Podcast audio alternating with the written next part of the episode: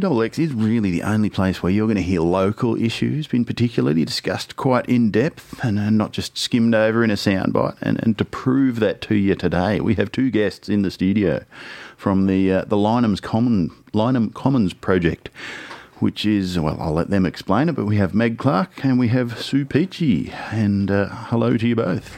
Hi, Scotty. Thanks very much for inviting us in. No, thank you, Sue. Hi, Scotty. Hi, Meg. How are you? Good, thank you. Yeah. So, uh, what is the uh, the Lyneham Commons? Well, we um we started this project about two and a half years ago, where um, we were walking. A lot of people walk past a vacant bit of land that's just sort of sitting there doing nothing, looking like sort of scabby bits of grass and not much else. And um, started up conversations about, well, isn't it such a waste? This, you know, what, what, and what could we do about it? And some of the people were involved in permablitz and had been reading up and starting to do some work on food forests. And so they started the idea that wouldn't it be great if we could grow if we could start a food forest on this land and and make it a public one. And uh, their concept right from the get go was not like a um, you know gardening plots and a fence and individually owned plots, but a public piece of land that we just improved, that we made into a public food forest.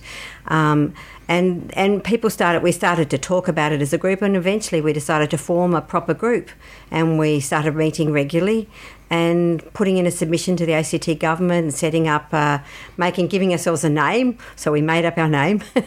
And then um, we um, it just all went from there. But it took us two years to get to the point where the ACT government would tell us yes. And main reason was because we didn't fit any model so we, we didn't fit the um, organic growers thing with individual plots, um, and we didn't fit the Parks Volunteers program.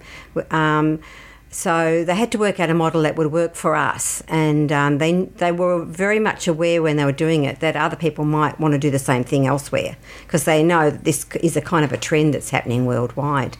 So they took a long time to come up with the right model because um, they wanted it to be something that could be copied through the rest of Canberra if people wanted to do it. Yeah, right. So, how big is the uh, the food forest? I'm, I'm thinking forest. Forest is yeah, a, is it's kind of a mini it's a forest. Big word, isn't it? Let's think meadow. food forest can actually be any size. You can have a very small food forest in an urban garden, as well. Um, but the one that we're working with is about 3,000 square metres. At presently, we've got four long planting beds that are uh, the mulched area that we've got is about 900 square metres, so it's a reasonable size. Yeah, right. Okay, 900 square. Well, it's a lot bigger than my house. Yeah, it's yeah. about 40 by 35 is metres. Is there any food coming off it yet? uh, we did have some mulberries on the mulberry tree, but uh, we had to take them off because just to keep the vigour of the tree going in the early stage. So we've had that, but it is very much at the early stage. We just started the first planting in early spring.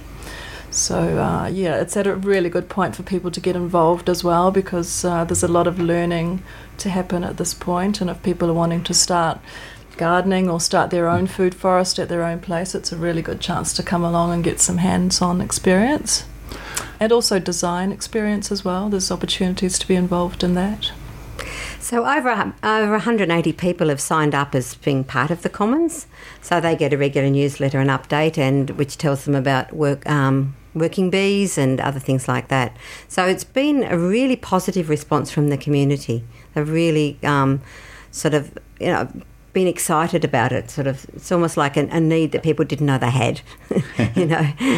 yeah, well, I guess if you look at where it actually is, it's surrounded sort of on three sides by schools, which is a great thing for the learning, and on one side by uh, a whole bunch of flats and townhouses with a lot of shade on their gardens. So there's your need. It's, has any of those people been interested? Yeah, oh, absolutely. We've. Um, it's interesting because some of the people who asked questions and were a bit worried about it at first have actually become um, quite strong supporters and come by and ask us if they want to, if we want to plug an urn into their PowerPoint or use a bit of their water or oh, you know. So they've been really lovely about it because um, um, we've been very careful to bring them along with us and not to do it at a faster pace than they're ready to kind of you know, that they're a bit anxious about what's happening in their backyard. And so we've been taking that pace and a lot of talking with their local people. Um, the schools have been quite positive. Um, one of the teachers who runs the horticulture program at the school is very keen, and we're leaving a, an area of it for the school to develop that part. Um, and they're quite keen to do that. And the primary school has been involved, and all three schools sent along representatives of their schools for our grand opening, and they each each of those groups of representatives planted a tree for their school. So we tried to bring the schools into the project, and we'd like to do that more and more. Um, the working bees are really fun. You know, it's uh, you can find out through the Facebook page or going to the website when they're happening. But it's a really nice bunch of people and a very diverse group, all ages and all types. Um, and there's a lot of laughter, and you know, we have a couple of workshops every time just to, you know, educate everybody about what it is, what a food forest is. Yeah, right. So why did you choose the, the, the forest model instead of going with, say, your, your community garden plot sort of structure? Well, we wanted it to be public land. We wanted it to stay public land. That was really important to us. That it, what we were doing was um, was public food, you know, and we wanted the community in, involved. We wanted them freedom. We wanted. We didn't want to own the produce. We wanted a sort of sense of abundance.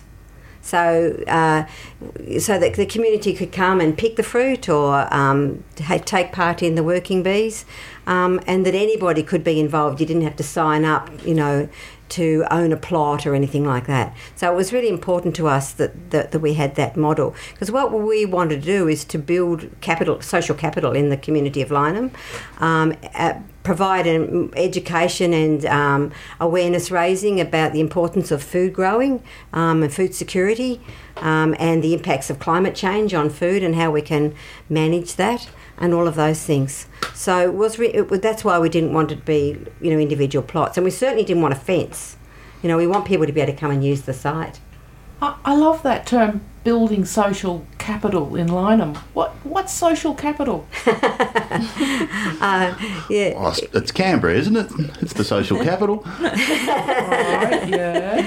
Uh, there's a there's a uh, there's a famous book by um, a guy called Putnam called Bowling Alone, which talks about the lo- it's an American book, but it- it's probably true for all modern industrial economies.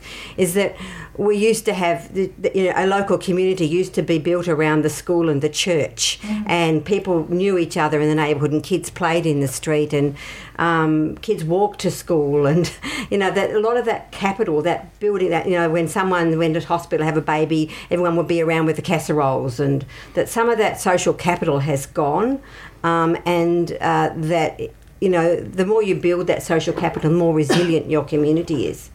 And we and what we have found, and I think Sue was alluding to that, is that when we have our working bees, not only do we get a lot of people coming, all different kind of people coming, but they we have we always finish with lunch, with a picnic. And when we first started, people didn't really bring much, and someone would go up and buy a few pizzas, and it was a bit random and a little bit ramshackle. But what we found is that people wouldn't go home. We'd be trying to pack up the wheelbarrows and shovels and everything, and people just sat on having lunch together, even though it was pretty scrappy lunch at that, just on blankets on the on you know just a scrappy bit of land in in Lyneham. But they wouldn't go home. So it sort of met a need that you know people didn't know they had really. There, but so it was, Yeah. that was really wonderful to find, and, and the food's getting better and better. Wheat pie next. I think people really feel a need to make a connection with others in their community, and you know, our modern times is so um, defined in a way by disconnection, like disconnection from each other and disconnection from the land and where our food comes from. So I think you know, Mm. just the response really indicates that people are, are really ready f- to reconnect. I- I've got a very practical question, and it, the word is possums. Are you, are you going to be able to eat any of this, or is this for the, li- the possums of Lyneham?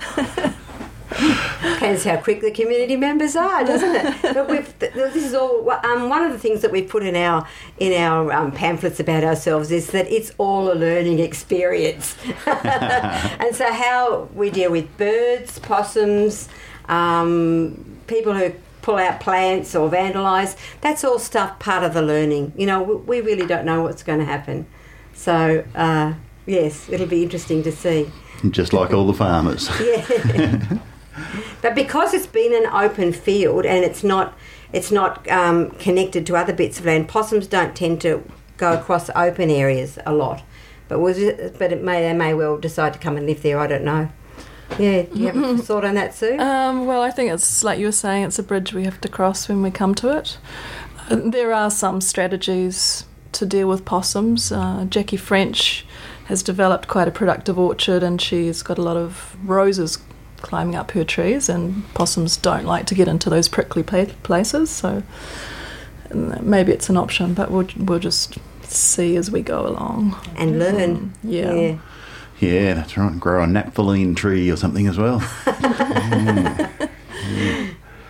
Um, yeah, so what made you choose the species? Talking about roses and imaginary trees. Do you want to talk on that, Sue? Uh, yeah, well, the the tree species were chosen, and you know the ones that have gone in um, have been chosen, but the um, the ones that are still to go in, we uh, you know have the option to still design that. So the important thing about the ones we choose is that they're resilient. You know, they have a lot of disease resistance.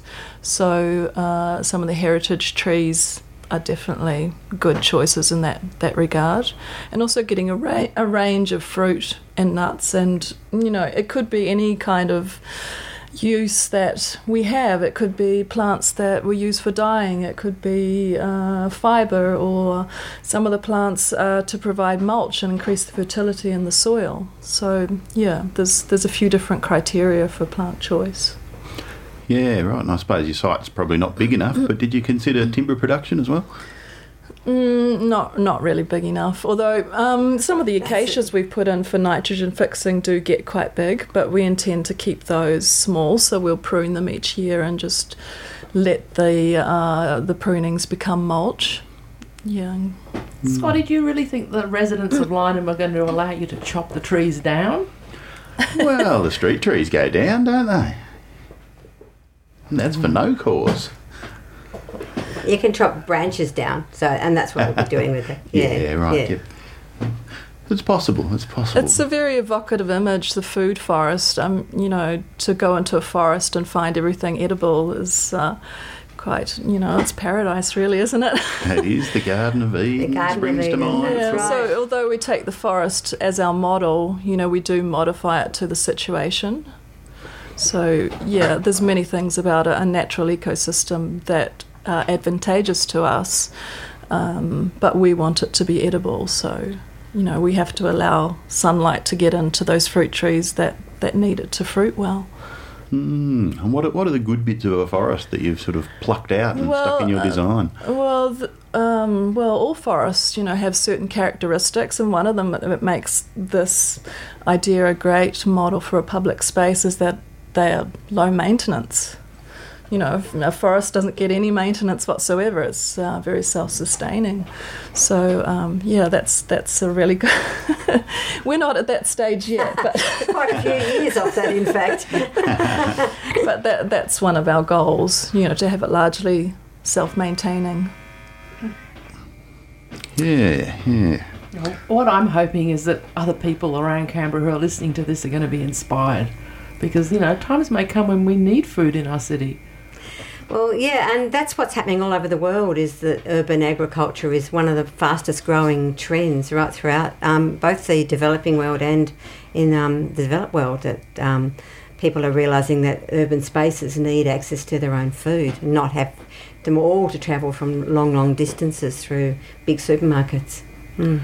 I can recall ages ago when this sort of thing was proposed. There was there was a lot of opposition to it from within the government and without from the uh, the orcharding sort of industry, saying, "Oh, they're going to abandon those trees and pests will breed up and we'll all be ruined." And, and, and did you come across anything like that? Well, I mean, this was one of the reasons why it took us two years to negotiate a yes outcome from the ACT government because even though they liked the idea a lot, there was a lot of concern about that. And in fact, we discovered that each one of our trees goes on the asset register of the ACT government. So you didn't know that, Sue? No, no, they're now ACT assets. Um, and so they wanted to know every single tree that we were doing and what we were doing. But we've also got a five year um, project memorandum of understanding. And in the memorandum, if we abandon it, we've got to make good, basically. So, So we would have to Lose your assets. uh, lose their assets, and then that's their decision of what they do with them. So they they're, they are managing that concern about fruit trees all over the place. I mean, you might know that there are quite a few areas of Canberra where there were fruit trees in the early days. And then the ACT government kind of backed off that whole idea. But there's still little hidden pockets of orchards all around Canberra. I I used to live on plums in the summer when I was growing up in Canberra Yeah. because they just grew everywhere. Yeah, but they then they just kind of they grew they they stepped back from that for exactly that reason for the maintenance issues. So we're hoping that this these these ones continue to be maintained by our community group and um, that you know we get to be um, a permanent feature of the Lyneham community. Yeah, right. So you mentioned that you've sort of been a catalyst for getting the model through the government side of things. And do you know if there's any plans for reproducing your model in Canberra? Um, we've had a couple of um, um, people talk to us about whether they would do something similar. Interestingly, one of the groups that discussed it have actually already got a little orchard that actually was planted by um, the parents of the um, children at the co-op school many years ago when it was very much a sort of a hippie community and there's a little orchard at the back of it and they came to talk to us and whether we could use our model to become more official and to um, expand it further um, and we've had um, other people ask about it, but we haven't had any formal contact yet. But if anyone is interested, we're more than happy to share all of our struggles, learnings, and more importantly, our documentation. Our um, risk assessment that we developed for, to get past government was a mammoth task, like a crazy, crazy, crazy mammoth. And so we'd like to short circuit those processes for other people. You could give them a pre-filled one, maybe. Absolutely. It's really important to us that this is replicable. And, you know, we are keeping a lot of records about what we're planting, what works, and, you know, that's going to be valuable to anybody who wants to start a food forest in the future. Yeah, very. So, so where is this exactly in Lyneham? Do you know where the two schools are? There's the Lyneham Primary School at one side of the oval and the and Sullivan's Creek and the Lyneham High School on the other. And if you ride on the bike path between the two, it's on your right hand side before you cross the creek. Mm-hmm. So if you go from the Lyneham shops, look at the Lyneham Primary School and ride towards Lyneham High School on the bike path, it'll be on your right. You won't be able to miss it anymore. So that's Sully's Creek that, that Yeah. goes through. That's all been planted up down there. Just on the right, just on the, this side, on the um, west side of Sullivan's Creek. I was sitting down there some time ago by that creek, watching people ride by on bikes and kids coming to play on the grass, and it just seemed like some sort of utopia. There was no car in sight. Well, it is lovely, and every time we have a working bee, people stop by in their bikes or walking and ask about it, and uh, we usually have to have someone on duty just to talk to people. There's always someone who volunteers who doesn't want to dig a shovel. so and and people, you know, so people are still finding out about it and getting very enthusiastic. And some people, there have been people who've been riding past on their bike who come back 15 minutes later with their wheelbarrows.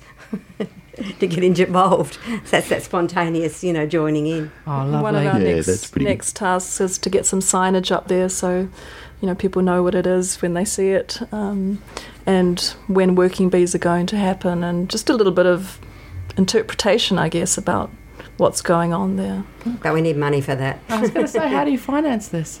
Well, um, we have been doing it in the hard slog way. We've been selling stuff at, um, you know, party at the shops, and um, some of us have been catering for every time um, um, a choir has um, practiced during the a day practice. We've been making lunch for them, and so we've been doing it the hard slog way. But we're about to launch into some fundraising because we need to buy.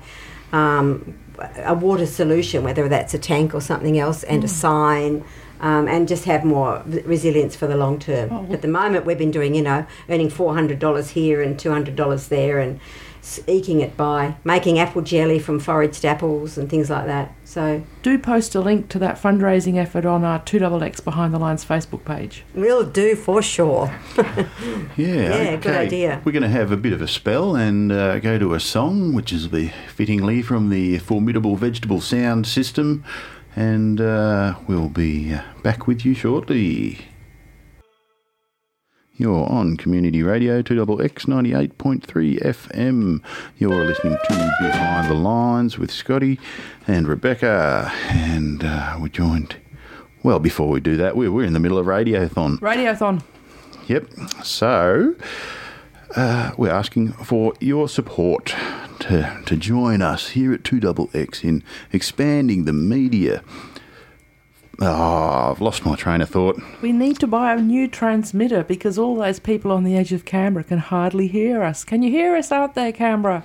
No, you're very faint. Oh, we're buy- trying to buy a new transmitter. Please subscribe or donate. There's some great prizes to be won.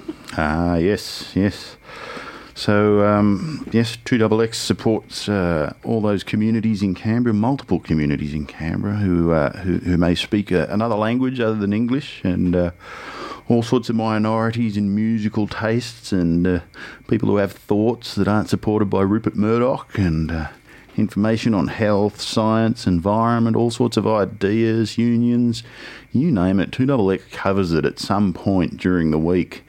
Uh, news from the drug war front brings you sort of stuff on that sort of side of things. There's all sorts of cool, cool shows. So you need to log on to our website 2xxfm and uh, and check out the the guide there, and you will find something that really excites you. Uh, we have some a very strange fundraising event tonight. It's a free event.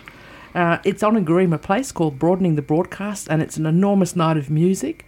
Uh, we're going to host a lineup of local bands, including Brother B and Slow Turismo, along with a guest appearance from Local Greens MLA, our own Shane Rattenbury. It's an all ages event boasting a seven time seven times four meter stage. Is that something to boast about? Oh well. Professional lighting and sound, and it's going to be broadcast live on the radio. But get down there because we want to rattle a donation tin in front of you while you're listening to the music and feeling good. You might want to join us for the after party afterwards down at the Transit Bar. Entry is $5. It's from 9 pm, and there's a great lineup of local DJs, including Betham for Sound and Soul Crane, Crooked Sound System, Angus Abbott.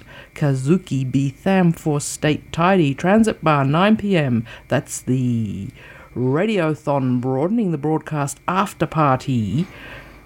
Entry 5 pm. No worries. Entry five dollars. Sorry. Five dollars. Yes, I was going to bring along all Starts my at nine PM. p.m. It starts at nine p.m. 9 p.m. Very good. Um, right, right. Well, that is excellent. I'm going to get along to that. You know, that sounds good. And I have actually heard a rumor. I don't know if it's true or not. That actually all the people who are going to be carrying those those, those buckets full of change around have actually been recruited from a percussion group. So they're going to be rattling their buckets in time to whatever music's going on. But it's only a rumor at this stage.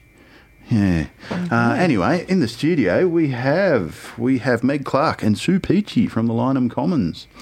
Welcome back, welcome back, and um, yeah, it's an interesting name, the Lyman Con. I keep getting that mixed up. The Lyneham Commons. Um, what's a common? I hear this term being floated around the place, hither and yon, but I'm not really sure what a common is. What's a common?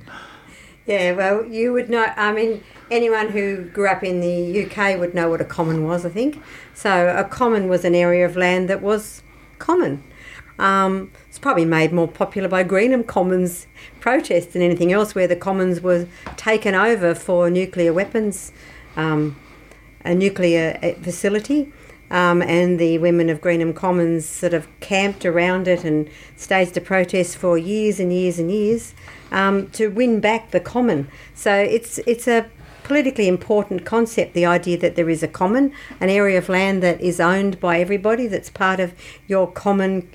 Um, use as a community. Um, it's come from, I guess, UK common law. and um, in um, publishing, there's a thing called the Creative Commons, where anything that you produce that you want to be copyright free, to be able to be used by anybody, is put on the Creative Commons list. So we thought the concept of the commons was a, a good one to to use to um, to, and also we couldn't think of anything better. Let's face it, we wanted Lyneham in the name, and Commons just seemed to be the thing that um, You know what rang that- most true to it. You know what that word brings to me mind to me is oh, is this book the tragedy of the commons? Yes. About how things that are owned in common don't get looked after or get taken over by bigger forces. Yes, but but the um, the message of that book was that we need to take back the commons and look after it and, and treasure it and um, not have and that if you live in a I guess a aggressive capitalist neoliberal society, that's what happens, and that we actually want to um, fight back against such a society where things are only looked after because corporations and big money own it, and that we want actually want the people to start taking responsibility and owning it again, doesn't it? I mean, it's very you know- strange how common yeah. space can just be taken over by a capitalist em- enterprise. Like, for example, Yeah. town squares where there used to be places where you could sell stuff and sit down. Yep. Now a big shopping mall will be built there where there's hardly any seats and everything you want to do there you've got to pay for. Correct, and you know you can't leaf, you can't even leaflet in shopping centres, you know, for your political cause. But of course, big business can put up paid advertisements there, so it's an unequal space for getting a message out. Only people who've got money who can pay, and everything is all part of. If you can't pay, you're not part of the profit machine. Then you don't exist in those spaces. You just uh, you, all you exist for is to be a consumer. That's And- your only relationship to the world. That you- you're not a citizen anymore. You're a consumer, and we wanted that. That I mean, that's another reason actually to call it a commons. So thank you for that. That we want to fight back and bring back the commons, the um, the killing of the commons, if you like. Yeah. Do you think we'll ever get the Canberra Centre back? Oh. Maybe I in the get- next no, no, economic you've got my imagination starting to rumble here. Maybe during the next depression, we could take it over as a boarding house. if the aircon still works. I can think of all the nice garden, rooftop garden spaces and ground garden spaces we could run. Woo! Yes. Solar energy powerhouse, it could be. Absolutely, community community built based. Ah, lots of plans afoot. So, uh, so who does own a commons? Who owns a commons? Uh, our commons is owned by the government, but and that means by the people, as far as I'm concerned. Yeah. So yeah, that was what took us long longest in the model. They would have given it to us like that, if we had said give us a lease. We didn't want a lease. We just didn't want to have it as um, something that we had a lease. We wanted it to be common space, and that's what took the extra time. I suppose, in the larger scheme of things, the government itself is a form of commons, really, isn't it?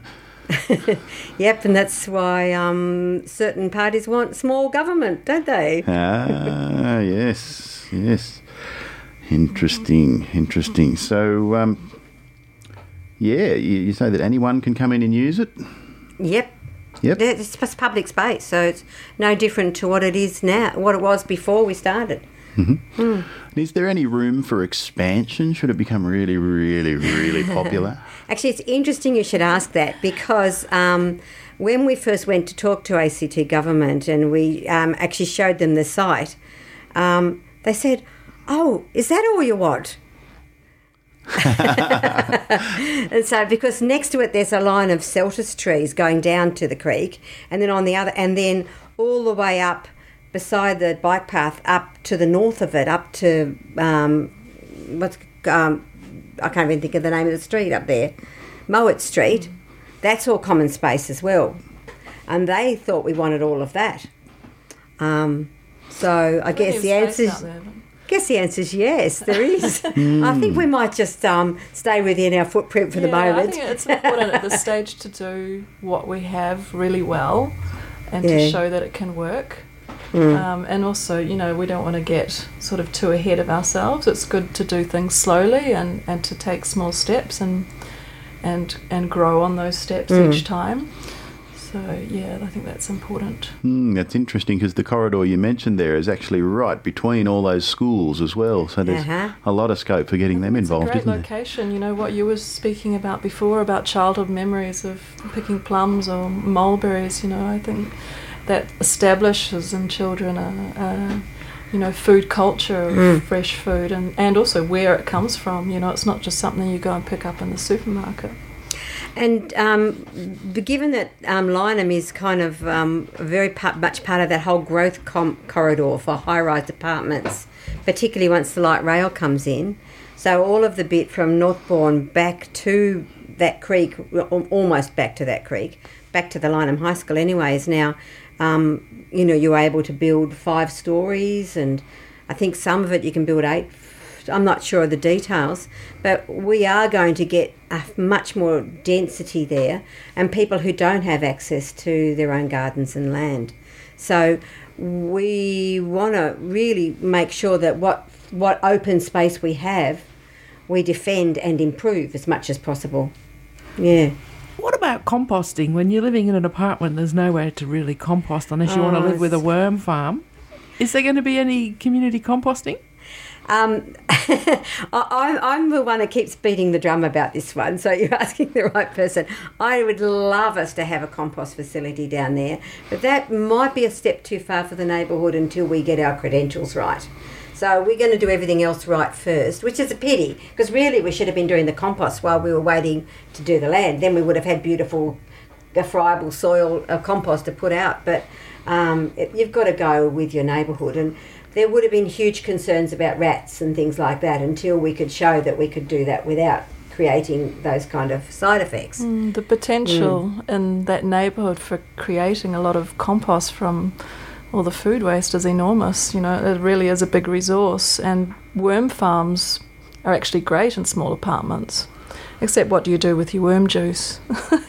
so already, just at the, just at our lunchtime picnics of our working bee, I've made arrangements to pick up some waste from two of the people who live in apartments to take home to my compost making. So it's kind of happening in a low key sort of way. And um, all of the weeds we dug up when we were do- doing the weeding the other week um, enriched my compost heap, I have to confess. but um, at the moment it's off site, which is a pity. Um, and also, the other thing was is that the uh, Tilley's will be very happy to give us all their coffee grounds, and their coffee, a huge amount of coffee each week that they um, that they um, have to get rid of, and so that that's um, a great resource that we could be using better.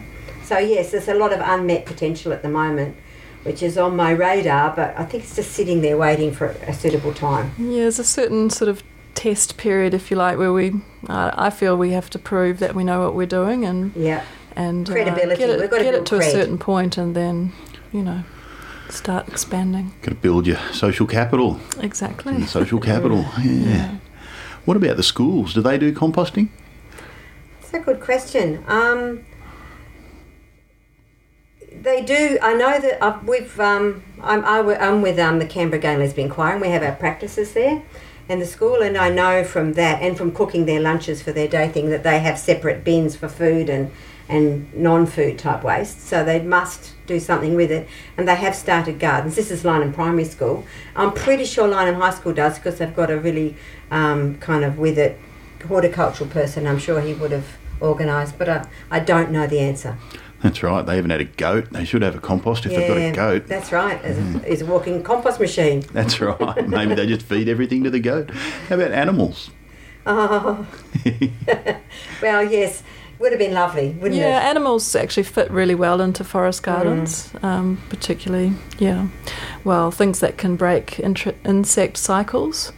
But yeah, it's not really practical in this location at this point in time. Although we will be doing what we can to attract, um, you know, predator insects and birds and bees and those animals. So bees, the things that don't have to cap, keep captive, will certainly be um, working to bring to our site. Yeah, nice. I guess you could even get one of your friendly neighbours to stick a beehive in. Yeah. That would be great. Yeah, Yeah. We need a few more flowers, but yeah, yeah. we'll get there. Hungry bees, you think? yeah. I'd say so. Yeah. So, what, what sort of foods could be grown in a in a forest. So, imagine 20, 10 years into the future, the forest's expanded. What what sort of things would be coming out of it in, in a climate like Well, Canberra? We've got hazelnuts planted there at the moment, so we can, you know, the, the nuts obviously are a harvest, and you can also coppice them and use the canes for making structures, climbing structures. Um, we've got an ap- we've got apples, plums, mulberry, pomegranate. Uh, there's medlar planned. Yep. Um, but you know that's sort of the canopy species. But then you get into the shrub layers, which currants, artichokes, um, lots of perennial vegetables, and uh, ground covers as well. Her- herbs that Herbs, medicinal, medicinal herbs, herbs and, and then a lot of insectary plants. You know to bring in beneficial insects and and bees. Yeah, right. So, um, so it won't be like there won't be rows of tomatoes or something like that. No, it's a It's polyculture, so yeah. it's a really mixed. You know, has a lot of high diversity.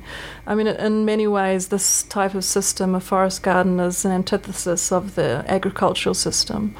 So, you know, where that is a monoculture, ours is a polyculture, it has high diversity, which gives it a lot of resilience, you know, which an agricultural system doesn't have. Uh, it also creates, you know, it's self maintaining, so it, cre- it creates its own nutrient base as well. So a lot of the plants will be dynamic accumulators, so they'll bring phosphorus or calcium or other needed minerals to the system. So, so one of the things we didn't say, but um, it's kind of obvious, is that we're not just trying to make good use of the soil. We, as we're doing so, we're regenerating that soil. So it's becoming um, better and better as we go along. so yeah, I, I know from talking to my farming friends that if you if you don't kill the soil but you feed it, it actually collects carbon, doesn't Mm. That's it? right. It becomes a carbon it. sink. It's it actually is a natural sequestration process that you go through. Yeah. And some of the things we'll be planting will be specifically to add carbon and build up that soil biomass. Um, yeah. Yeah, right. So from soil to oil, do, does it use a lot of fossil fuels to grow food in this way? Or? No, it doesn't, and that's you know another another reason it's not like an agricultural system. You know, it's been said that our food is covered in oil, the stuff we buy, and, and you know And if you consider that like the amount of fossil fuels that go into into growing something, not just in the mechanization stage of you know what is a very industrialized food growing system, but getting it to the shops, you know, so it's it's real that system is really unsustainable and we need we need to change. so if there is anything that we're farming, it's the soil. Yeah. Beautiful, beautiful. Right, we're going to go to another song. This is this is another one from the uh, the formidable vegetable sound system, which is the, uh, the the permaculture album that's come out. Have you guys heard that one? Yeah, I've heard a little bit. I love it. Yeah, it's a Great. classic. Everybody should should get hold of that. You're on Community Radio, X 98.3 FM. You're listening to Behind the Lines with Scotty and Rebecca. You're also listening to Radiothon. And uh, yeah, yeah, we are asking you to give us your money this week, even more seriously than we do every other week.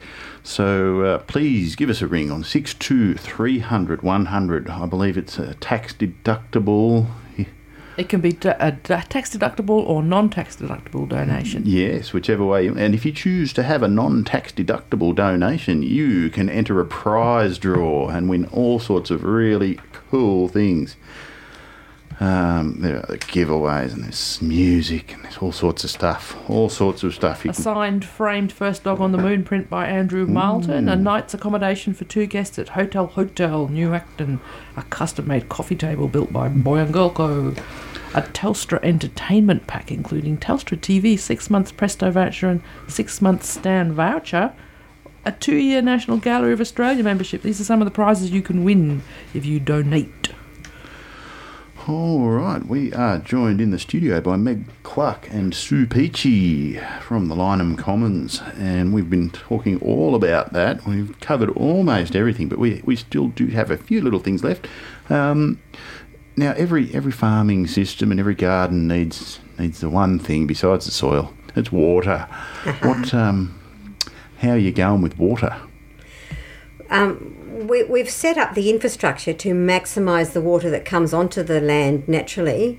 Um, so we've dug, and the first working bee was digging these very deep swales um, through uh, along the contour. It slopes gently down to the creek, so we went um, sort of parallel to the creek, if you like, and and d- dug big swales that will capture all the water that comes and take it slowly through the land and allow it to. And as we took this the soil out of the, the the ditches to make the swales, we created a raised area called a berm, which is where the trees are. So that means the water will sit in those swales and absorbed by the trees through the berms. Yeah, it tends to seep through the, the mounds over time and hold, you know, the water is held there. Yeah. So, So, you've uh, created a, a really long puddle with, Yeah. a, with a mound Hmm. downhill, and you've planted into the mound. Correct. Ah, uh, yeah, a ingenious. classic, a classic permaculture principle, um, which works particularly well in Australia and it works particularly well in a dry country. And um, our 632 mil annual rainfall probably going down over the next five years at least. Um, that's not going to meet all our needs. So we know that that's not enough. We've mulched as well, which helps to retain moisture, and the plants also will, you know, shade the soil and, and help to retain moisture like that. But we will need additional water in times of, of really dry. So at the moment, we're filling up watering cans and walking them down to the site and and watering the plants, which is not a long term solution. Um, but that's because we've only got um, one one berm planted. Um, we've got a few little things which we we've got a couple of strategies which we're looking at. Um, one of them is we we don't we really would prefer not to have town water, but it may well be the the best solution in the short term. We would like to get a tank there and get the roof run off from the aged care centre that's next door to our site. Um, but that at the moment goes straight in into the groundwater system and out to the Sullivan's Creek, which is a bit of a waste. Um, and to capture it, you'd either have to dig down a metre and find a way to bring it up, or have an underground, you know, engineering solution or something like that. The other option is the school roof, but then we'd have to run a big pipe through the, under the bike path. And the third, the, and the third option is um, to we've we've been in discussion with some people in the flats about having a an extra tap put in with a, a separate meter on it for us. But that's really not our preferred option because that's town water, and we would really like to use to use water that's coming into that general area better than what it's being used at the moment. Um, so I guess that's a work in progress. Um, How about the, the creek itself? Do you reckon that water would be suitable for putting on food?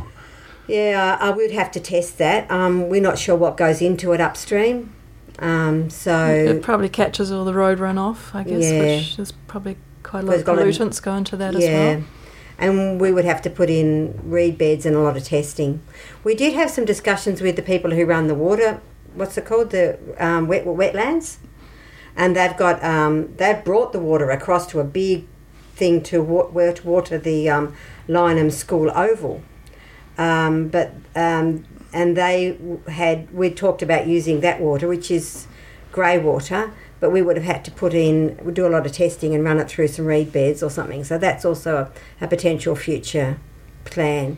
But whatever we did, we'd have to do suitable testing because we don't want to put water on plants that's got um, toxic chemicals in it. So. Mm, capturing rainwater on site would be the ultimate solution because everything grows better with rainwater. It does. Mm. It does. You don't happen to know why that is, do you? Um, well, I can only guess the chemicals in, in the potable water isn't good. It's probably Yeah. heavily oxygenated too, isn't it? Our rainwater? I don't Mm. know. Yeah, Mm, I don't know no, enough I about don't it know either, myself. yeah. yeah. So, what are the next steps for Lyneham Commons? Well, fundraising to um, to be able to afford whatever water solution we end up with um, in the long term and the medium term. So we're probably looking to have an event um, at some time in the near future. Um, Tilley's have offered to help us out, which is really lovely of them, but um, we haven't made any decision yet which way we'll go on that. But uh, if people wanted to donate in the meantime, it would be lovely. We'd be very, more than happy. Um, we've got a, a website um, called lynehamcommons.wordpress.com and we've got a Facebook page which is called Lyneham Commons. Um, and we've also got a Twitter account called Lyneham Commons, surprise, surprise. Um, you could contact us through either of those and we can provide our bank account details. Um, we'd be more than happy. We'll probably, we might set up a, a fundraising thing on Pozible or one of those things. But that's, we didn't want to do that until we had a very specific thing that we were fundraising for. So that's our next step is to work out what is our actual what is our medium term water solution? Um, and we've got a bit of delay on that because if we get a water tank on site, we're going to have to cons- con- um, consult with the local community and we need um, ACT government support to do that. The person we're dealing with is not available till January, so that's a bit of a delay on that process. So we'll get there. We will, but this is our next challenge: is what is our medium and long-term water solution? Yeah, I think just to call out to any gardeners out there as well, you know, we are going to need a lot of plants for this. Mm. And if uh, local gardeners know of things that do particularly well, edible plants or, or herbs, and uh, may be interested in propagating some things for us or growing growing small amounts in their backyard, that would be great too. The other thing that now that summer's coming up is um, one of the things we would like to do is to not just that not all of our community events need to be shovel oriented. so we could um, have uh, swaps of excess fruit. I mean, often people end up with a huge amount of water of tomatoes all at the one time, and would be happy to swap that for something else. Or so maybe you know, kind of a swap meet with plants and and excess fruit from, and vegetables from your garden. Um, jam making, so anything like that. We would be interested in um, if people have particular ideas of things that they think the community would like to do on the site, even just um, a barbecue or a, a par- bit of a party or something. We'd be happy to um, coordinate something like that Yeah, like and make like use the of summer. uh, like the Mm. food forest itself that has lots of interconnections between the plants. We want to create lots of interconnections between the people as well. Mm. So, any ideas on things like that? Um, think of us as a possible site to um, kick it off. Nice one. Anything else you'd like to add before we wind up? Come to the working bees. It's really really fun. Yeah, and join us. You just have to. Um, there's a join thing on the page, and um, then you'll get access to all of our information and what's going on. Nice one. When's the next working bee? Um, We haven't we don't have them at sort of regular times. We we tend to do them irregularly. They're regularly updated well, on the they're a bit website. need, they're a bit needs based. So we've, we've um, we can't plant the next lot of um, fruit trees until at least what April. Mm, yeah, the next next planting season when we can be assured of some decent rain or But we could rain. prepare that berm. We could get some Yeah. acacias in, but not at this Yeah. stage of There's the a year. I lot of planning before that. So Mm. for designers or budding designers, come along and learn and share what you know.